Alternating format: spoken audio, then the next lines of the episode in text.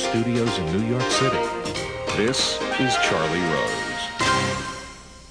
We begin this evening with politics. Senate Republican leaders announced today that they will not vote on the Cassidy Graham repeal bill.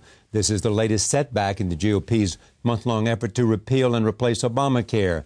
The news comes at a troubled time in the Trump administration. The president has attracted some criticism for his recent attacks on protesting NFL players.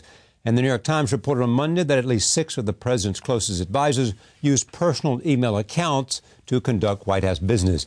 The president has long criticized Hillary Clinton's use of a private email server during her post as Secretary of State. Joining now from Washington, Robert Costa. He is the Washington Post national political reporter. He's also the moderator for Washington Week on PBS, and he's a political analyst for NBC News and MSNBC. Also with us, Glenn Thrush. He is the chief White House political correspondent for the New York Times.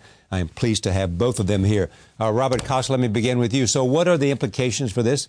Uh, clearly, there will be no repeal of Obamacare, but what does the future hold?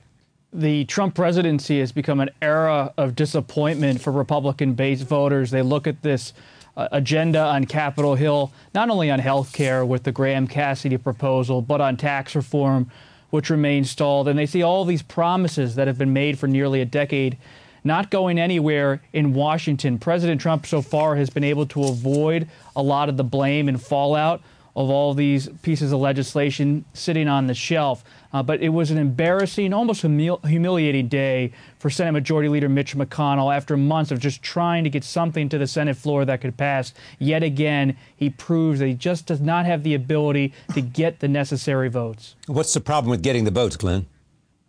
The problem with getting the votes is it's not even really a bill.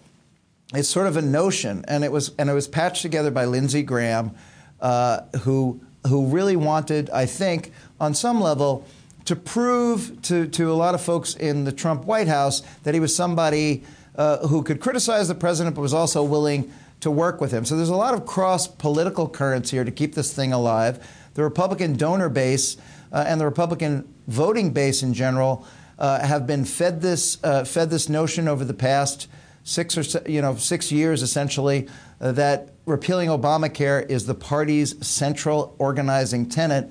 Um, so they feel like they have to push this to the deadline this weekend. And the truth of the matter is, this uh, Obamacare in general, particularly the expansion of Medicaid, is very popular uh, in a lot of these red, otherwise red states like Alaska.